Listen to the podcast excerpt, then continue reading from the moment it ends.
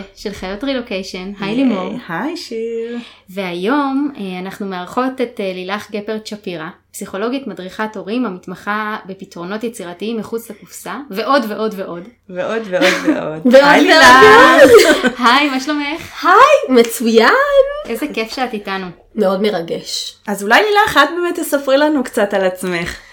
אמ, כן, טוב, קודם כל תודה רבה שהזמנתם אותי לפה, אני. מאוד מתרגשת, ותודה שאתם עושות את זה בכלל, כי אנחנו ברילוקיישן, ואיבדנו קצת הקבוצת שייכות שהייתה לנו בארץ, ופתאום יש לנו קצת קבוצת שייכות חדשה. נכון. הפודקאסט שלכם, שכולנו מדברים על אותן בעיות שזר לא יבין זאת. נכון. אז תודה שאתם עושות את זה, קודם כל. אמ, אז כן, אז אני אמ, אה, מדריכת הורים, מייעצת למשפחות, לא רק ברילוקיישן, אבל גם ברילוקיישן, לאור העובדה שאני עשיתי רילוקיישן עם המשפחה שלי. לפני שבע שנים וחוויתי על בשרי את המעבר, לא רק למדתי עליו בתיאוריה וייעצתי עליו בתיאוריה. ובאמת אני חושבת שקצת זר לא יבין זאת, כשאתה אומר אוי שוב ההורים באים לביקור ואם כן. אתה לא באמת חי ברילוקיישן אתה לא מבין מה המשמעות של אה, לחזור לגור עם ההורים בגיל 42. בהחלט. אז קודם כל אתם עברתם אה, לפני שבע שנים לסיאטל? אנחנו עברנו לסיאטל לפני כמעט שבע שנים, אמ, בזכות או בגלל בעלי. אה, עברנו, הכל עניין של השקפה. לגמרי, ואנחנו חיוביים פה, אז בזכותו. אמ, עברנו עם שתי ילדות קטנות, מאז כבר אה, נולד לנו עוד ילד, עכשיו כבר אף אחד לא קטן במיוחד, אה, וכן, אז ועדיין גרים פה באזור. עדיין גרים פה באזור. משלנו. את משלנו. אני מסיאטל. כן. אז היום אנחנו נדבר על רילוקיישן עם ילדים.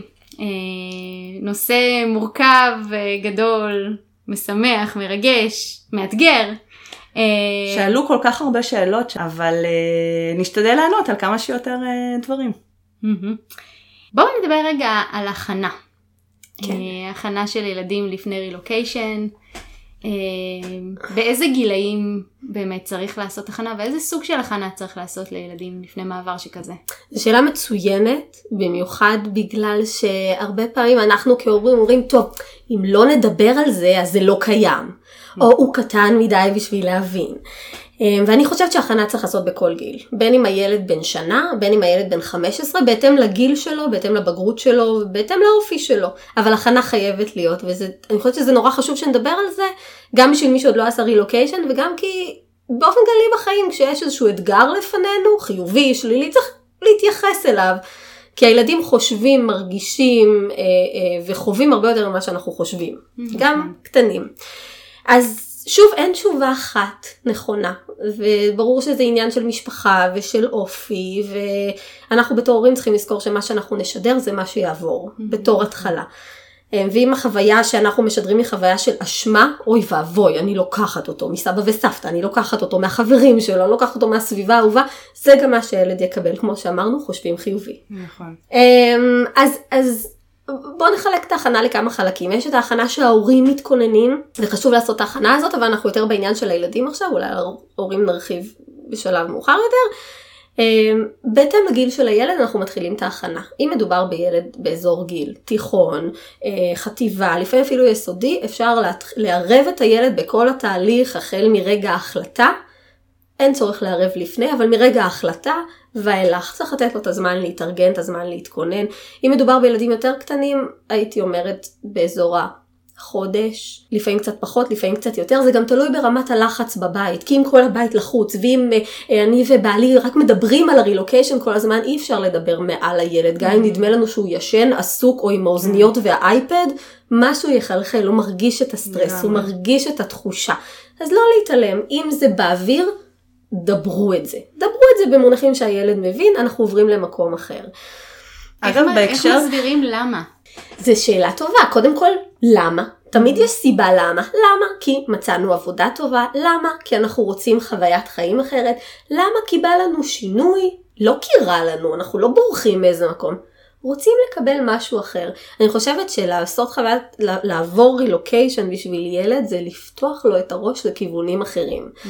יותר ממה שהוא מפסיד, הוא מרוויח. שוב, הכל עניין של איך אתה מסתכל על הדברים, אבל ילד מר, מרוויח מהחוויה הגלובלית הזאת של להיחשף למקום אחר, לתרבות אחרת, לשפה אחרת, שאני בכלל לא מדברת מה, מה, מה שפה נוספת עושה למוח, נכון. למוח של ילד. אז אה, קודם כל צריך להסתכל על הרווח. זה בגדול למה.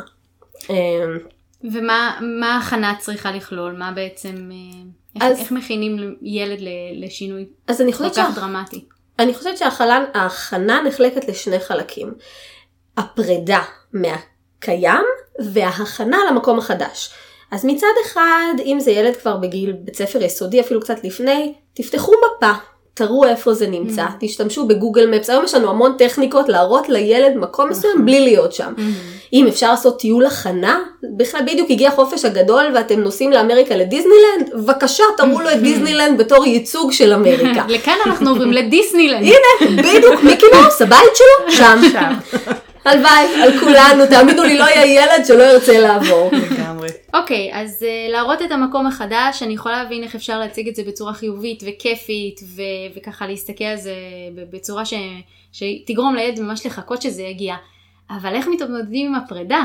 את זה קצת יותר קשה להציג בצורה זה חיובית. קשה. איך, איך את זה הופכים? זה לא קל, למרות שאני אני חייבת לציין שזה נורא תלוי בסוג הילד. כי לפעמים דווקא המקום החדש יכול להיות מקור לסטרס הרבה יותר מלעזוב את המקום הישן. אם אני ילד שאני חושש מהתחלות חדשות, החדש יהיה לי הרבה יותר קשה מה, מהישן. עכשיו, אני מסכימה שלהיפרד זה לא קל, אבל אני ממש ממליצה לא לוותר על השלב הזה. אנחנו כאנשים מבוגרים וכהורים בכלל שסוחבים מעלינו המון המון אשמה, נורא קשה לנו עם הפרידה, נורא קשה לנו להכיל רגש של עצב. אה, היו לי הורים שבאו אליי ואמרו, אבל, אבל מה אם הוא יבכה? מה אם יהיה לו קשה?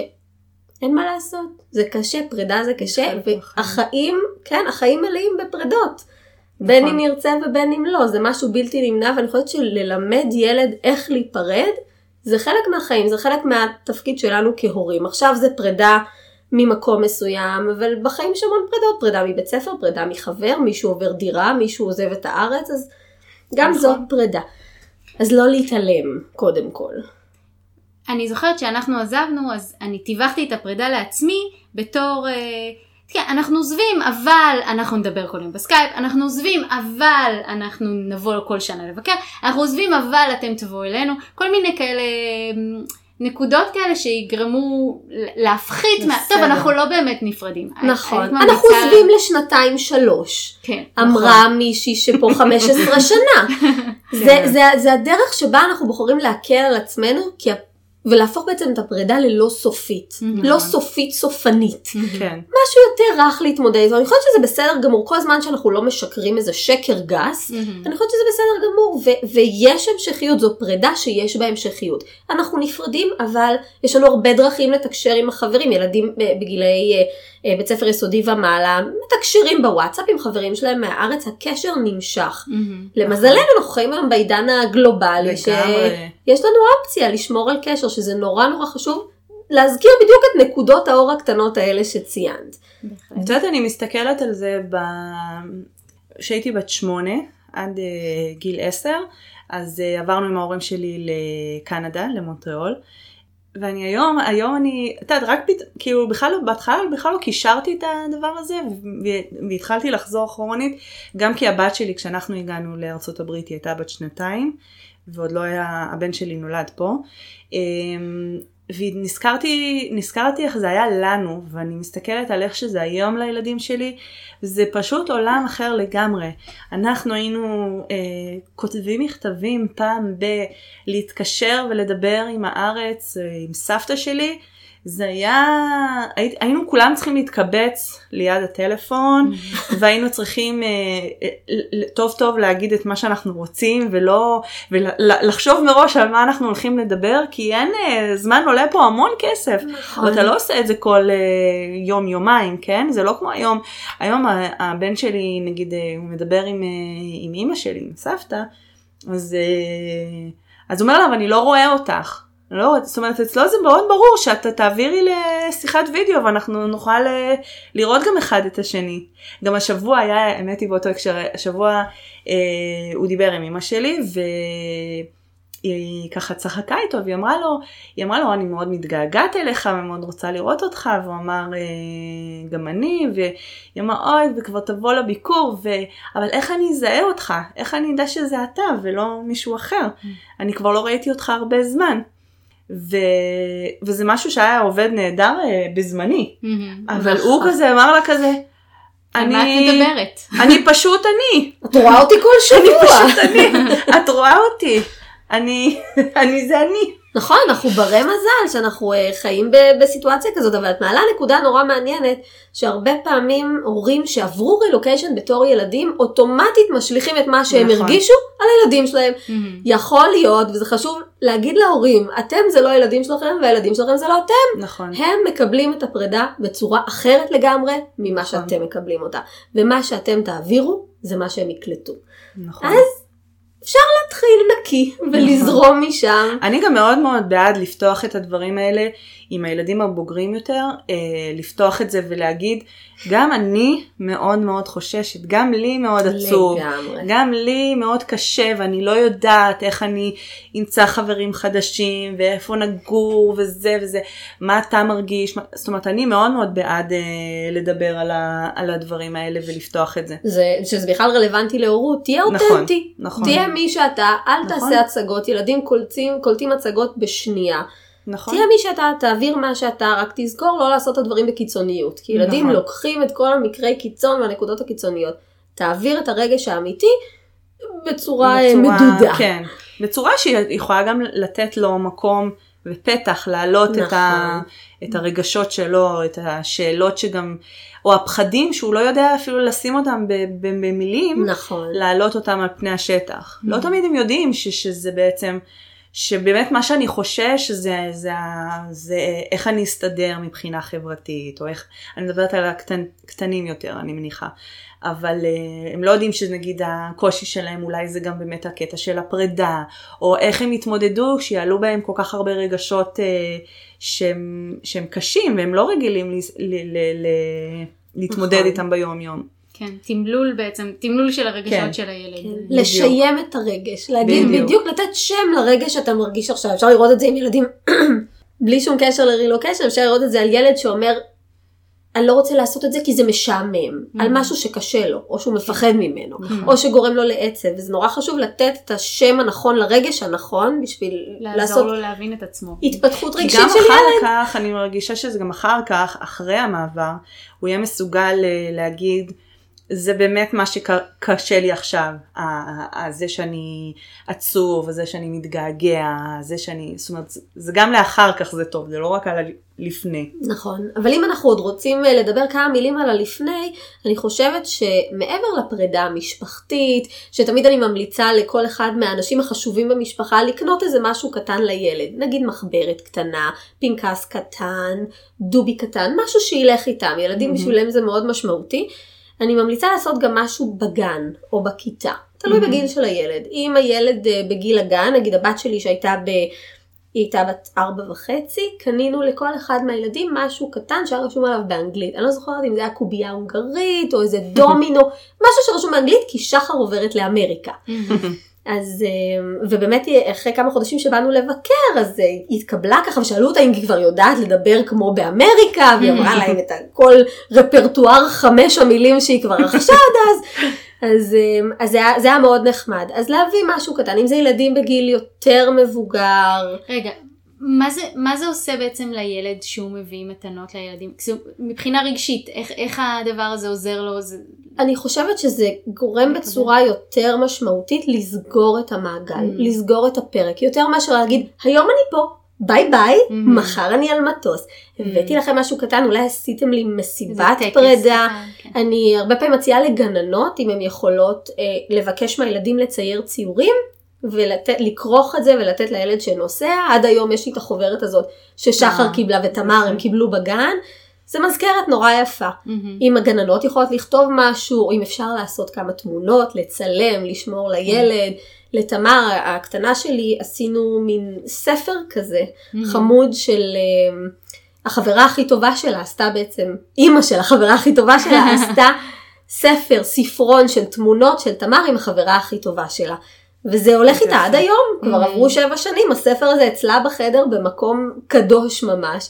וגם וזה- אולי מוסיף את התחושה של אה, אני לא, אני הולכת אבל משהו מ- מ- מכם ממני ממשיך. איתי. נכון, ומשהו ממני ומשהו נשאר. כן. החברות שלנו לא תלוית מקום, ואני חושבת שהעידן הגלובלי מאוד עוזר לנו להרגיש שחברויות, אהבה, קשרים, הם לא תלויי מקום. עובדה, נכון. החברה הכי טובה שלי יכולה, יכול להיות שהכרתי אותה דרך הפייסבוק מאיזושהי קבוצה, והיא גרה בכלל בצד השני של הגלובוס. בהחלט. ועדיין, זה מאוד חשוב. אם הילד בגיל קצת יותר גדול, הייתי מציעה אפילו לעשות איזושהי מצגת. הנה כאן אני הולך לגור, פה הולך להיות הבית שלי, אני הולך לדבר באנגלית, צרפתית, צרפתית, ספרדית, whatever, מה, מה שתהיה השפה, בשביל לגרום גם לילדים אחרים להבין לאן הוא כן. הולך. שזה- ולהתרגש בשבילו. להתרגש כן. בשבילו ולחבר אותו למקום החדש. Mm. כן. סוג של closure, ה closure זה נורא חשוב, עם ילדים הוא צריך להיות קצת יותר מוחשי מאשר איתנו מבוגרים שאנחנו חווים את זה גם ככה. זה גם כמו סוג של אה, שכשאנחנו,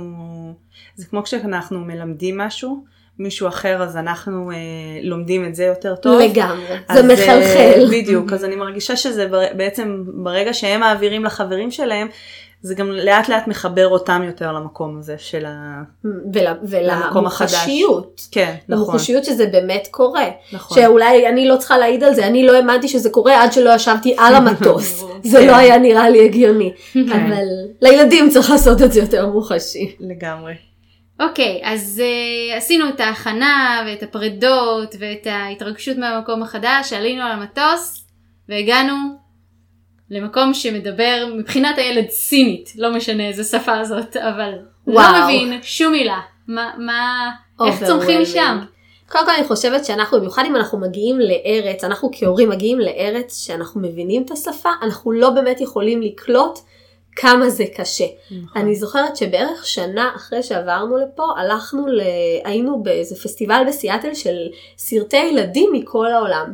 וישבנו, והייתה, הייתה, לפני הסרט במנדרינית, הייתה מורה לסינית שניסתה ללמד אותנו מילים בסינית. אז היא דיברה סינית. וניסתה ללמד אותנו מילים, ואני ישבתי שם ואמרתי לעצמי, אלוהים אדירים, אני לא מבינה אף מילה. ככה הילדות שלי הרגישו לפני שנה שהם ישבו בגן, והייתי מזועזעת מעצם הרעיון שלא הבנתי כלום.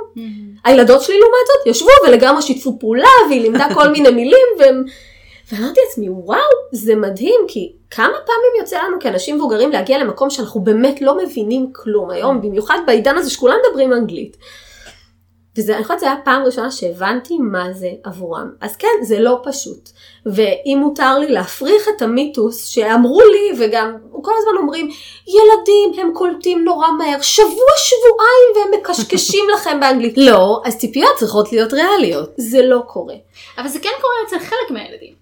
לפעמים ולפעמים לא. אבל בוא נשמור על איזה ציפייה ריאלית ולא נצפה שתוך שבועיים הילד יהיה סבבה שבועיים בגן. לא, שבועיים לא, חודשיים, אה, הקטנים אה, עשויים. זה תלוי. גיל, תלוי נכון. אופי. נכון, לגמרי. יש ילדים שיותר מהר יסתגלו וירשו לעצמם גם לעשות טעויות בשפה. כן, ככל נכון. שהם עולים בגיל ורמת הפרפקציוניזם שלהם גבוהה, הם לא יעזו להוציא מילה מהפה עד נכון. שלא נדמה להם שזה מושלם. מהמם. אני חושבת שבשלב ראשון צריך לקבל את זה שיש שם קושי, כי זה לא קל. והציפייה צריכה להיות מאוד ריאלית, שיכול להיות שזה יקרה יותר מהר ויכול להיות שזה יקרה פחות מהר. יש לנו מה לעשות, אבל לא תמיד אפשר להאיץ את התהליך, וזה בסדר. אם הילד אה, בגן או בכיתות נמוכות של בית ספר יסודי, סביר להניח שהוא מגיע בלי אנגלית בכלל או בלי שפה בכלל, ואז אני בעד לעזור לו.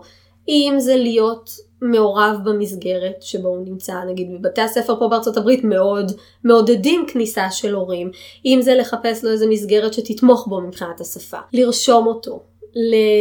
למורה פרטית, מישהו שיכול לעזור לו בשפה, לחזק אותו בתחום של השפה. אם זה ילד יותר קטן, אה, אני את הילדים שלי שלחתי לגן עם כרטיסייה, שעליה היו כל מיני ציורים. ציור של אה, שירותים, ציור של מוצץ, הקטנה שלי הייתה עם. מוצץ, ציור של מים, היה שם אה, אה, ציור של אה, אימא, מהמם. והיה שם אה, ציור של ילד עצוב. והיא ידעה מה אומר כל אחד מהדברים. וכשהיא הרגישה צורך היא פשוט הצביעה, והגננת ידעה למה היא מתכוונת. מהמם. אם זה ילד יותר גדול אפשר ממש להכין לו מילון. אם הוא יודע לקרוא מילון של המילה בעברית ואיך מבטאים אותה באנגלית, זאת אומרת, או בכל שפה אחרת, לרשום באותיות בעברית. זה נותן להם הרבה ביטחון שבמקרה חירום הם יודעים מה להגיד. זאת אומרת, שימו, בכר... תבררו בכרטיסייה כן. את הדברים המהותיים שילד לא יכול להסתדר ביניהם. אני צריך את אימא, אני לא מרגיש טוב, אני צריך פיפי, אני צריך מוצץ. את ממש העלית לי את הזיכרון של, אה, אני לא זוכרת כבר אם דיברתי על זה בפר, אה, בפרקים אחרים, אבל אה, אז אני כשאני, כשאני עברתי, אז באמת גם הגעתי למונטריאול שזה גם, הלכתי לבית ספר שהוא בעיקר דובר אנגלית, אבל גם לימדו צרפתית.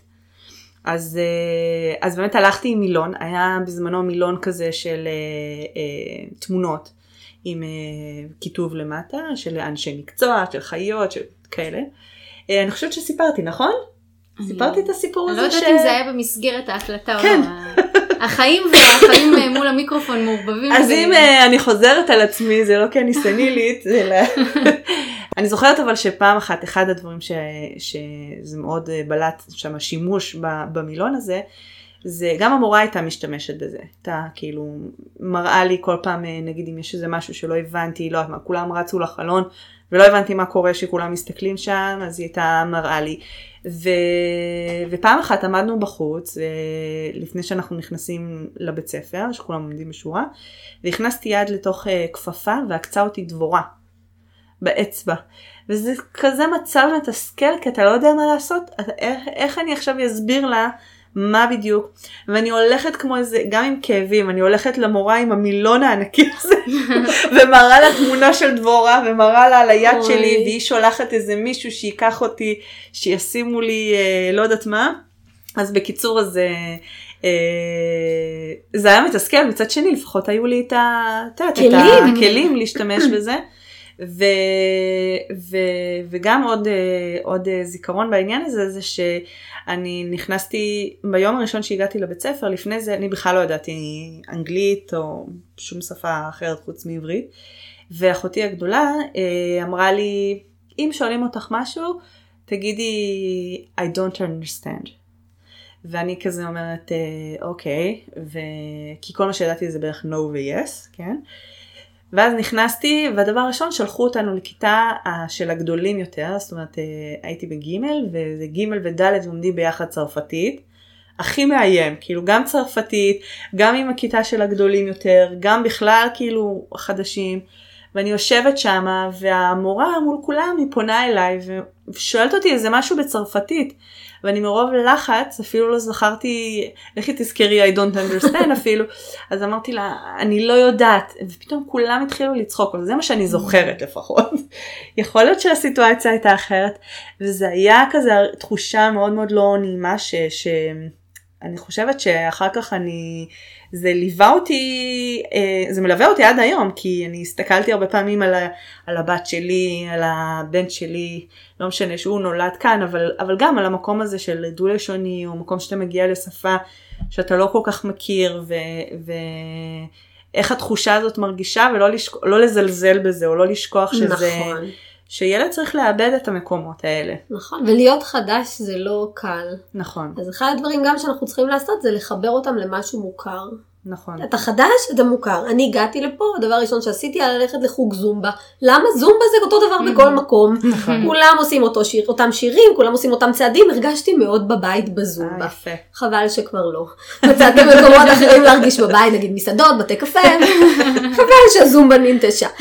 אבל גם לילדים אנחנו צריכים קצת לעבוד בלגרום להם להרגיש את המוכר. אז אם הילד היה בכדורסל, חפשו לו חוג כדורסל, במיוחד אם זה דברים שלא צריכים את השפה. נכון. ילדה רקדה, תחזירו אותה לריקוד, טניס, תחזירו לטניס, תחפשו, תעבדו בזה קצת בלמצוא להם את המוכר. וכמובן למצוא להם איזושהי חברה ישראלית, שגם בזה לפעמים צריך לעבוד, לא כולם חיים בקיבוץ. נכון. אז לחפש להם איזשהו חבר, ולפעמים מספיק ילד אחד שיכול להבין אותם בעברית בשביל לעשות את הגשר הזה לילדים האחרים. זה לא לוקח הרבה זמן. ילדים, אני חושבת שמבחינה גורפת, תוך שנה, אחרי השנה הראשונה, אתה מרגיש כבר בבית. מהמם. אמ, כן, בשביל ילדים שנה זה בשביל נצח. ילדים שנה זה כבר המון זמן.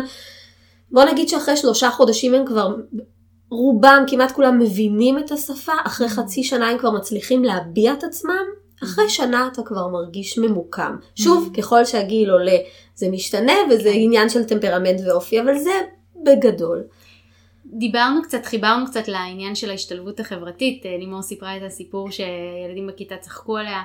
אה, ילדים אה, זה, זה עם כזה קשה. איך, איך מכינים ילד להתמודדות כזאת? מה, מה, מה שמים לו ב, ב, בתיק, בילקוט הרגשי שלו ש, שעוזר לו להתמודד עם, ה, עם המצבים האלה? אז קודם כל בוא נהיה אמפתיים mm-hmm. לקושי של הילד. מעבר לאמפתיה, זה שהוא יודע שאנחנו שם, זה כבר טוב. כי גם ילד מקומי, הרבה פעמים בגילאים מסוימים יש קושי נורא גדול חברתי. אני לא נכון. מכירה ילד שאין לו איזשהו קושי חברתי. וזה שאתה יודע שאתה יכול, יכול תמיד לבוא הביתה ויהיו שם, תהיה שם משפחה שתחכה לך ותקבל אותך כמו שאתה, זה מאוד עוזר. Mm-hmm. מעבר לזה, ש... תשתתפו עם הילד בכל מה שאפשר. מזמינים את הילד, תלכו. Mm-hmm. מישהו רוצה playdate, תזרמו. תזמינו אליכם, mm-hmm. תראו לילד איך אתם נפתחים לאנשים אחרים, איך אתם מקבלים אנשים הביתה, גם אם זה לא מישהו שאתם מתים עליו, mm-hmm. תזמינו, תעשו modeling של מה זה להיות uh, חברתי וחברותי. זהו, modeling מבחינתי זה אחד הדברים החשובים. אני חושבת שגם uh, עם הבת שלי השתדלתי המון המון המון פעמים להגיד לה, את יודעת, אני לא מכירה את האימא של הילדה הזאת, אבל את רוצה, את רוצה שאני אלך וננסה לדבר איתה, ואז אולי את uh, תדברי גם עם הילדה. ואני מראה לה איך ש... אני אומרת לה, גם, גם אני לא, אני קצת מתביישת, או אני קצת uh, לא נעים לי, אבל אני אלך ואני אדבר איתה, כי אני חושבת, ככה נכיר. ואחרי שאני מדברת, ואחרי שאנחנו, זה דברים כזה קצת זורמים, הלאה, או פחות, אנחנו גם מדברות על זה אחרי נכון. זה. נכון, ולפעמים זה חשוב. עובד יותר, לפעמים זה עובד פחות. גם ההתנסות בדברים חדשים. נכנסנו לטריידר ג'ו וראינו מוצר חדש שבחיים לא היה בישראל ובחיים לא נתקלנו. אנחנו ננסה. יכול להיות נכון. שטעים, יכול להיות שלא. כן, אז הכלי הכי חשוב שיש לנו בקושי של הילד זה להראות כלפיו אמפתיה. Mm-hmm. מה שאתה חווה, אנחנו נכיל את מה שאתה חווה ותמיד אתה יכול לבוא הביתה ולקבל מאיתנו אמפתיה לקושי שלך. אנחנו לא נבטל את הקושי שלך ב... אה, מה הוא מבין הילד הזה? זה שטויות, זה רק ילדים. אז מה, יהיה אז לא... בשבילם זה, כן. זה כל העולם. להכיל, להכיל את הקושי. זה נורא קשה, כי לפעמים גם לנו נורא קשה. Mm, אבל באמת בתקופות ש, שקשה, כן, שקשה לך אה, לפעמים להכיל את עצמך.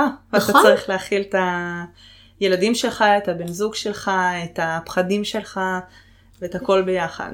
טראומת השינוי, כן. ו- וצריך לזכור שברילוקיישן היחידה המשפחתית מאוד מאוד מתהדקת ומתחזקת. בעצם נכון. יש לנו רק אחד את השני. Mm.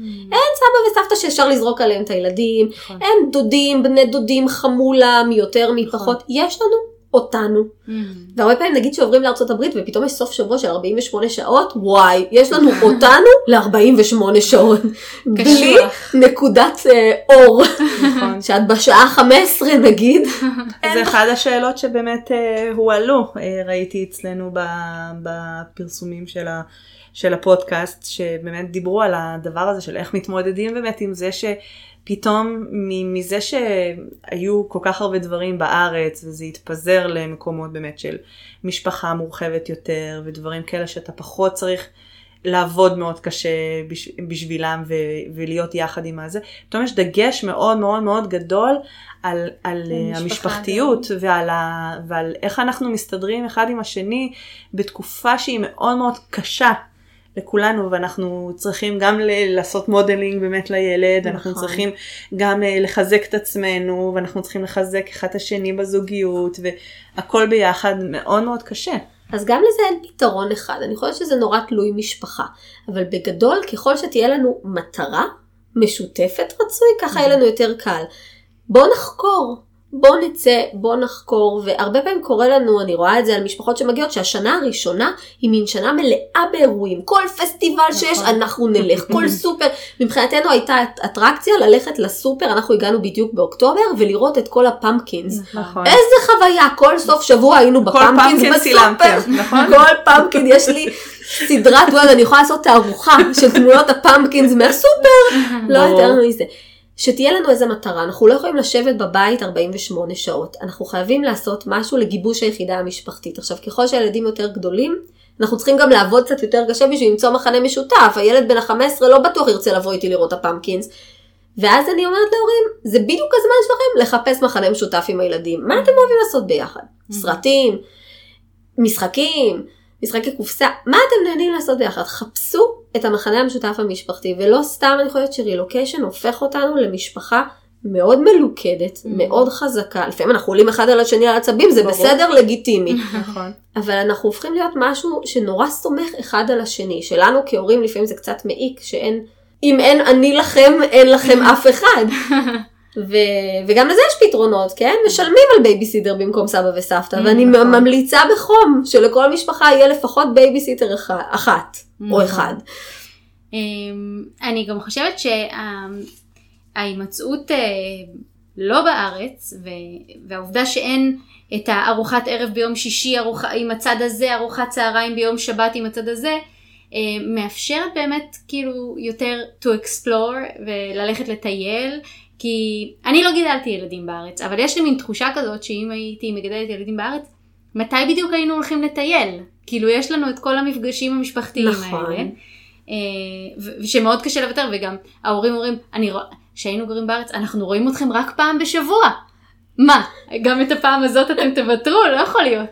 אז, אה, אז אה, מאוד קשה לוותר על זה כשנמצאים בארץ, דווקא כשנמצאים במקום אחר, טוב, סוף שבוע ארוך, טוב, או חגים גם שהם לא חגים שאנחנו חוגגים כל כך, כל מיני חגים מומצאים כמו יום אה, מרטיר, מרטין לוק- לותר קינג או כל מיני כאלה.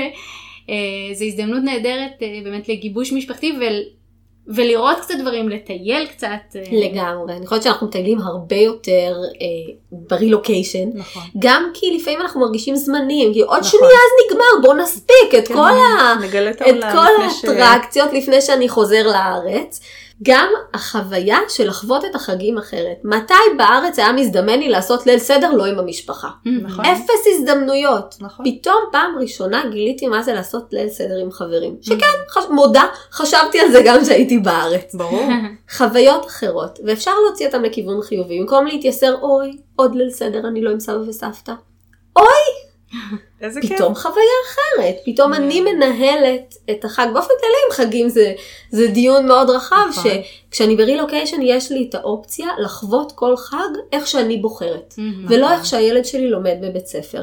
והייתה איזה מישהי שפעם אמרה לי, אני כל כך מרגישה אשמה, למה הילדים שלי לא חווים את החגים בבית הספר, בארץ זה כל כך חזק, פה זה, ו- ואני דווקא רואה את זה מאוד אחרת, בגישה של, אני נותנת לילדים שלי את החגים כמו שאני רוצה, אני מושקעת בזה יותר או פחות בהתאם למה שחשוב לי, והילדים שלי סופגים המון תרבויות אחרות. הם לומדים על ראש השנה הסיני, הם לומדים על ראש השנה ההודי, הם לומדים על החגים האמריקאים, הלואוין נהיה אושר גדול אצלנו בבית. נכון. ברור. כן, קצת. קשה להשוות אותו לפורים למרות שאנחנו מנסים. הממתקים שם הם... אה, כן, זה דיון אחר, איך משתלטים על כמות הסוכר אוי. שאנחנו מופצצים בה. וואו. אבל את יודעת, אני חושבת שזה מוביל תמיד לנקודה הזאת שהמחשבות שלנו אה, מייצרות את המציאות שלנו. ואם אנחנו בגישה כל הזמן של מה אנחנו מפסידים, אז אנחנו כל הזמן נהיה בהפסד. זאת אומרת, אנחנו נכון. באמת ממשיכים כל הזמן להפסיד. אם אנחנו נהיה בתחושה של אה, כמה אנחנו מרוויחים, והדגש יהיה על המקומות האלה של איזה כיף ואיזה אפשרויות ואיזה עולם גדול ו- וכמה אנחנו, הילדים שלנו משיגים מזה, כמה אנחנו משיגים מזה, איך אנחנו מתגברים על הקשיים שלנו. אז המקום הזה פותח אותנו למציאות הרבה יותר חיובית ו- ו- ומניעה ל- לכל מיני דברים חיוביים. אה, ואחד הדברים שתמיד אה, מדברים עליו בתחום הזה של, של פסיכולוגיה חיובית, אפשר לדבר על העניין הזה של, אה, של אה, הוקרת תודה. הוקרת תודה. ואני חושבת שההוקרת תודה במקום הזה אה, יכולה מאוד מאוד לעזור, גם אה, במיוחד עם, ה, עם הילדים.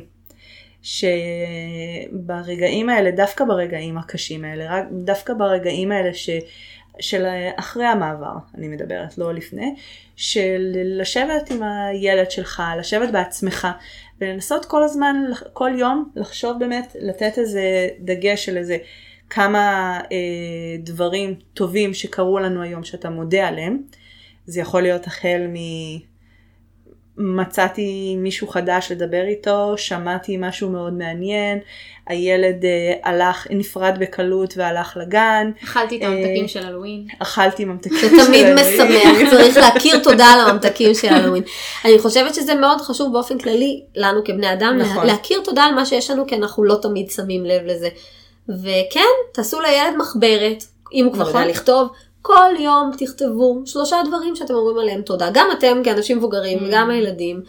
אה, עוד תרגיל נורא יפה שאני אוהבת לתת, זה כל יום סביב שולחן האוכל, או לא חייבים, אה, להגיד משהו אחד נורא משמח שקרה לי היום, משהו אחד פחות משמח שקרה לי היום, ומשהו טוב שעשיתי בשביל מישהו אחר. באנגלית אנחנו קוראים לזה one act of kindness. מהמם. א', זה מאלץ את הילד לחשוב מה הוא הולך לעשות טוב למישהו אחר, מה שמייצר איזשהו קשר. ומעבר לזה אנחנו מכילים אותך גם בדברים הטובים שלך שקרו לך, ואנחנו מודעים לזה שיכול להיות שיקרו לך דברים קצת פחות טובים, וזה בסדר. כי זה נכון. רק רגעי ומחר יהיו דברים חדשים שנדבר עליהם. באופן כללי זה מעודד שיחה כי הרבה ילדים כשהם באיזשהו קושי או מורכבות נסגרים ואי אפשר לפצח אותם. נכון. הייתה לי, היה לי מקרה של אימא שבאה ואמרה הילדה יושבת מתחת לשולחן בבית ספר כבר שלושה שבועות ופתאום המורה גילתה לי את זה. הילדה אפילו לא סיפרה על. הקושי ברילוקיישן. כן. שזה בסדר, נכיל אותה עם הקושי, זה בסדר, אולי אני ארד ואשב איתה גם מתחת לשולחן קצת נכון. בשביל להגיד לה, אני מבינה, אני, אני מנסה להבין מה את חווה, וזה באמת אולי קצת קשה לשבת בכיתה נכון. שאין לך בה חברים, ואולי בבית ספר הקודם היית נציגת מועצת תלמידים, כן. כולם הכירו אותך, כולם אהבו אותך, היה לך ציונים, היו לך ציונים מאוד גבוהים, ופתאום את מגיעה לפה, את מסתכלת על המבחן שהוא כאילו מבחן בחשבון שאת אמורה לדעת, ואת לא מבינה שום דבר, וזה נכון. בסדר. נכון. או היית מאוד חברותית, היה לך מלא חברים, לא היית צריכה אפילו להתאמץ בשביל זה, ופתאום את מגיעה לסיטואציה שאת צריכה מאוד מאוד להתאמץ, ולפעמים אתה מגלה שאין לך את הכלים כל כך עדיין, כי אתה רגיל שאתה מוביל וסוחף עם ה... אתה לא צריך רק את השפה בשביל זה. נכון. במיוחד ילדים שהוורבליות הייתה מאוד חשובה. נכון. פתאום מאבדים את הכלי הכי חשוב שלהם, והם ככה מתחילים לחפש כלים אחרים. אפשר לראות ילדים שהיו מאוד ורבליים ב- בעברית, עוברים למקום שהם לא מבינים את השפה ונהיים קצת אה, ליצנים, קצת סלפסטיקים כאלה, כי הם לא יודעים כל כך איך לבטא באמת את מה שהם רוצים, כי לקחו להם את הכלי הכי חשוב שלהם. Mhm. גם אנחנו לפעמים כמבוגרים מרגישים את זה. נכון. אם הייתי בן אדם מאוד ורבלי, או העבודה שלי היא בלדבר, פתאום אני נעלמת דום, לא יודעת איך להגיב לסיטואציות. אז להיות אמפתיים, להכיל, לשאול את הילד מה אתה צריך. איך אני יכולה לעזור לך? האם יעזור לך שאני אבוא לבית ספר ואתנדב פעמיים בשבוע ויהיה שם בשיעור מדעים שהוא מאוד קשה לך? האם יעזור לך אם נזמין ילדים הביתה? אולי נעשה סרט ופופקורן. לא צריך אה, לדבר יותר מדי שיש סרט ופופקורן. נשים לו, לילד אה, סרט בעברית ונראה אותו מתמודד. נכון, שידע, שיבין מה זה לשבת ולא להבין כלום. אה, אוקיי. בהקשר הזה של הוקרת תודה, אה, מתוך ניסיון אישי שאני עובדת עם הרשימות האלה כבר תקופה, האופן שבו זה עובד זה, זה פשוט מכוונן את המוח לחפש, לחפש את הדבר הטוב הבא. נכון. ואז הרבה הרבה יותר קל לראות אותו. עוד איזושהי דעה ככה שמאוד, אה, עוד איזושהי מחשבה ככה שמאוד, אה, שאני שומעת אותה הרבה מהורים בהקשר הזה של רילוקיישן זה במיוחד לק, לקראת המעבר בכל התקופות האלה של הפרדות, זה אוי יש לו כזה קשר טוב עם בני, דוד, בני הדודים שלו ועם הסבא והסבתא ועם חברים ואני הולכת לקחת לו את זה. ואי אפשר לבחון את, ה, את המשפט הזה במונחים של נכון או לא נכון. אה, זה נכון, כאילו את לוקחת לו את זה. עובדתית, השאלה כן. היא האם את רוצה לשים שם את הפוקוס שלך, בדיוק. או אבל מה, אוקיי, אני לוקחת לו את זה, אבל מה אני נותנת לו?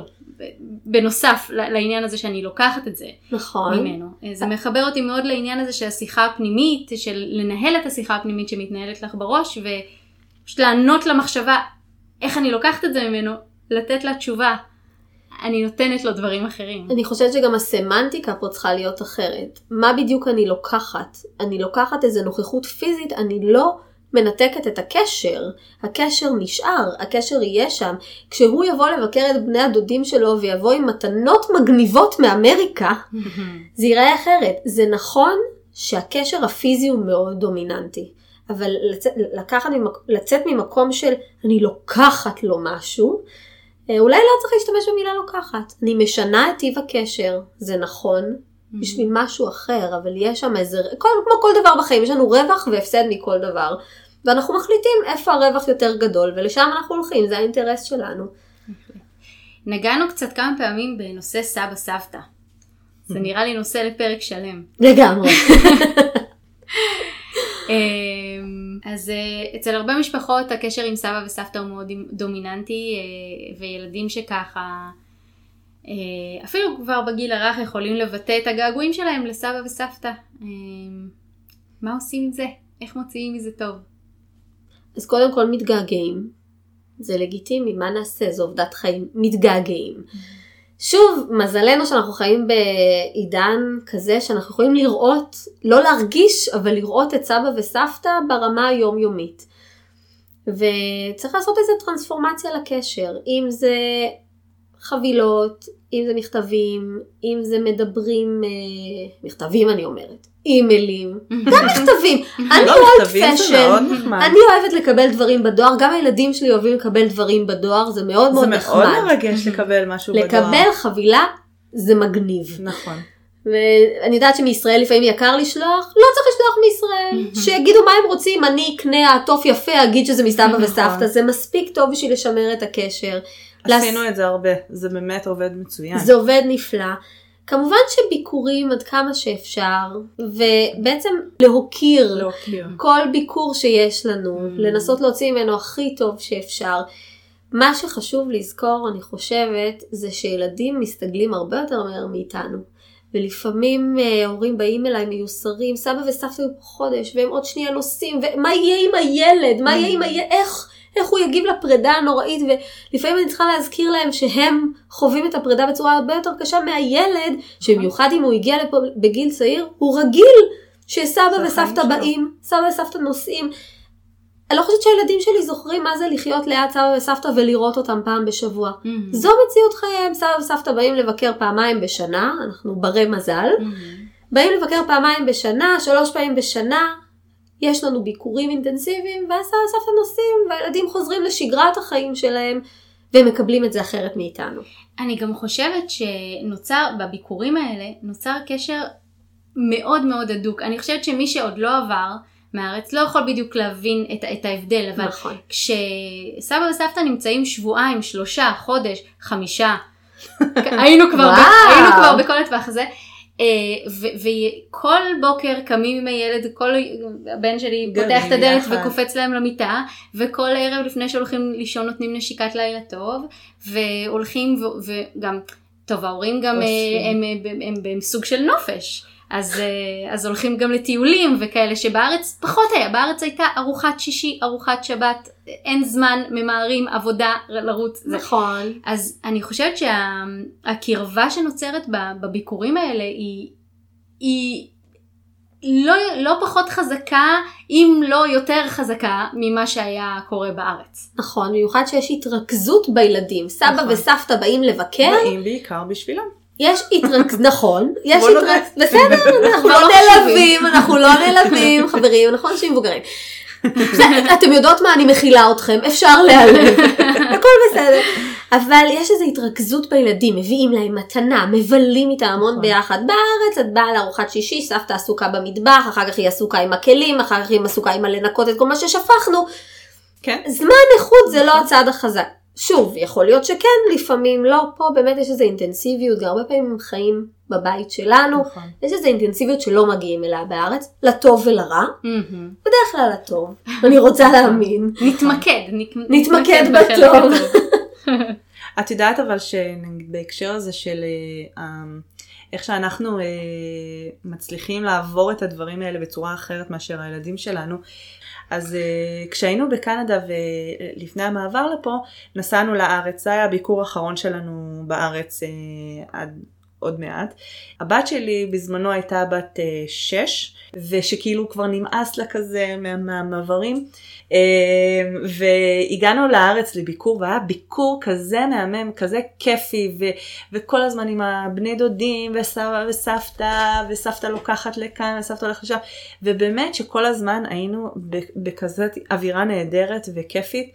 וביום האחרון שנפרדנו מהבני דודים והסבתא וזה, היא מררה לנו בבכי ושברה לי את הלב לאלפי רסיסים של אני לא רוצה לחזור ואני שונאת ו- ולא כיף לי שמה ולמה אני לא יכולה לחיות פה? איפה שאני גדלתי איפה שהבני דודים שלי וסבא נגעה בכל הנקודות הרגישות שיש הכל הכל הכל אני אני נשברתי בפנים בצורה מטורפת וכשחזרנו בחזרה לקנדה מאוד חששתי ממה יהיה, איך יהיה והגענו לשם ו- ובאמת הייתי שבורת לב איתה ביחד. והיא חזרה לבית ספר, זה היה בסביבות נובמבר, אז כך שזה היה כבר אחרי בסך הכל חודשים בודדים שהיא הייתה בבית ספר, והיא חזרה לבית ספר, ואחרי שלושה ימים כאילו לא היה. ורק אני נשארתי עם המועקה הזאתי ועם הלב השבור הזה של מה עשיתי? והאשמה? האם עשיתי את הדבר הנכון ו- ו- ומה למה למה למה היא באמת לא יכולה לגדול עם כל המשפחה והחברים וכמה ש... וזה מדהים שאיך היא עברה על זה בשנייה ופתאום אמרתי אני צריכה לזכור את זה גם לפעמים הבאות של פרופורציה. פרופורציה ושגרה. שגרה יותר חזקה מהכל. גם בפרידות, נכון. לא עלינו, הרבה יותר טראומטיות ודרמטיות. שג... השגרה חזקה מאיתנו, ובני אדם הם סטגלנים. ועדיין הבית שלה הוא לא בישראל. רואים ילדים שאחרי חודשים בודדים נוסעים לביקור בישראל, חוזרים חזרה למקום שהם כבר קוראים לו בית, וזה הבית. נכון. הבית זה איפה שאתה... זה המיטה שלי? כן, איפה שהדברים שלי, איפה שהמשפחה הקרובה, איפה שההורים שלי, איפה שהצעצועים שלי, וזה הבית שלי, ויש לי ילדים. בטח יצא לכם, נסעתם לאיזה טיול, חזרתם הביתה, הילדים נעלמו כל אחד במקום שלו, לא שמעתם מהם כמה שעות, כי כן. תמיד כיף לחזור הביתה. נכון. את גם דיברת אה, קודם על השתקפויות ואני רוצה לשאול אותך, מאיפה את חושבת שעלו לה הרעיונות האלה? של לחשוב, של לחשוב, זה המקום שלי, למה אני לא במקום שלי? אין ספק מ- מאיפה שזה- הם הגיעו בדיוק? ממי, מי, מי. שתל את, מי זרע את הזרע? ש- בהחלט. שהצמיח את העץ הזה. כשאתה נמצא שם ואלה המחשבות שזה, זה משתקף, ולגמרי המחשבות שלי אה, יצרו את המציאות. המציאות היא, העברתי לה את כל הדברים האלה, אם במילים, אם בתחושות, אם אה, באווירה, ב... ב לא יודעת, להסתכל עליה עושה משהו כיף ונהניתי מהזה ולהתמוגג ולהגיד לעצמי וואו כמה שזה חסר או כמה התגעגענו סופגים את זה בסופו של דבר והם אה, המראות הכי טובות עבורנו הילדים שלנו כן. זה תמיד באופן כללי זה לא תמיד קל. כן זה מאוד מאוד קשה אוקיי, אז אה, אנחנו צריכות להתכנס לסיום. אה, והייתי רוצה ככה לסגור את הפרק הזה באיזושהי רשימה כזאת אה, קטנה, שאולי כדאי לנו להשתיל לעצמנו לתוך המחשבות, של מה אנחנו נותנים לילד שלנו כשאנחנו לוקחים אותו למסע כזה, כשאנחנו לוקחים אותו איתנו לעבור לארץ אחרת. שאלה מצוינת. קודם כל, אנחנו עושים להם modeling נפלא. אנחנו מדגמנים להם איך אנחנו שואפים ליותר, איך אנחנו לא מפחדים לנסות ולעמוד באתגרים, כמה אנחנו אמיצים וכמה אנחנו לא מפחדים משינויים. ואני חושבת שזה נורא חשוב להתפתחות של ילד להבין שזה בסדר. וזה גם בסדר לטעות. החלטנו שלא מתאים לנו, אנחנו עוברים למקום אחר, זה גם בסדר, כי החלטנו ניסינו. שמספיק לנו ואנחנו חוזרים לארץ זה גם בסדר נכון. אלה הגבולות שלנו או אלה הדברים שהם הסדרי עדיפויות שלנו נכון, ואנחנו לא חוששים לנסות. וזה גם עידן כזה שכולנו מנסים המון דברים וזה בסדר, זה גורם לנו להתפתחות אישית. זה הדבר הראשון. מעבר לזה, החוויה הגלובלית גורמת לילד לפתח המון תכונות אופי שאנחנו נורא רוצים בשבילו ולא יודעים איך לעשות. סובלנות וסבלנות, שאולי בישראל אנחנו לפעמים לוקים בחסר שם בתחום הזה. להיפתח לחוויות תרבותיות חדשות זה משהו שמאוד עוזר בחיים הבוגרים שלך, להבין שיש אחרים ממך ואיך צריך להתנהג איתם. באופן כללי כשאנחנו חיים במקום אחר אנחנו מקבלים על עצמנו סוג של נימוס בסיסי שלפעמים אה, ילדים וגם אנשים מבוגרים חסרים אותו ואני חושבת שזה כלי מאוד חשוב לחיים זה גם משהו שאנחנו יכולים לקבל מהרילוקיישן. אנחנו מקבלים שפה נוספת. יש אין ספור מחקרים שמראים כן, מה דו-לשוניות עושה לנו למוח. מפתחת אותו לכיוונים אחרים, ולצערנו אנחנו כאנשים בוגרים לא יכולים לרכוש עוד שפת אם, בזמן שילד מסוגל. הלוואי עליי לדבר את האנגלית שהילדים שלי מדברים. הלוואי עליי לדעת אנגלית שפת אם כשלמדתי באוניברסיטה ושברתי שיניים שם עם לנסות לעשות אה, פרזנטציה באנגלית או לתרגם עשרות מאמרים באנגלית.